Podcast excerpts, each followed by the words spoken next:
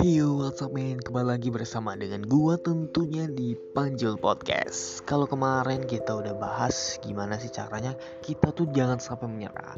Lalu yang kedua kemarin kita juga udah bahas tentang gimana sih cara mengenali kekurangan dan kelebihan dalam diri kita Untuk menghadapi berbagai situasi.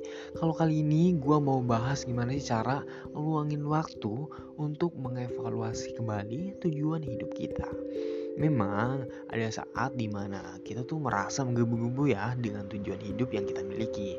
Namun ada juga saat di mana kita merasa bahwa apa yang kita lakukan hanyalah sia-sia. Atau kita mungkin merasa bahwa perjuangan kita tidak akan bisa membawa kita menuju tujuan yang diharapkan. Tidak jarang memang kondisi seperti ini akan membuat kita merasa ingin menyerah dan putus asa. Ibaratnya ya, buat apa sih gue susah payah ngejar tujuan hidup gue yang gue inginin gitu. Kalau ujung-ujungnya semua seperti sia-sia saja. Lagi-lagi gue ingetin nih, perasaan seperti itu adalah hal yang wajar kok dihadapi oleh hampir semua orang. Namun, Buat kalian semua harus memiliki alternatif lain untuk terus maju dan berjuang daripada hanya meratapi keadaan nasib yang ada. Carilah seseorang mentor yang terpercaya, seorang yang kita hargai dan kita yakini bahwa dia dapat membantu kita dalam meraih tujuan yang diharapkan.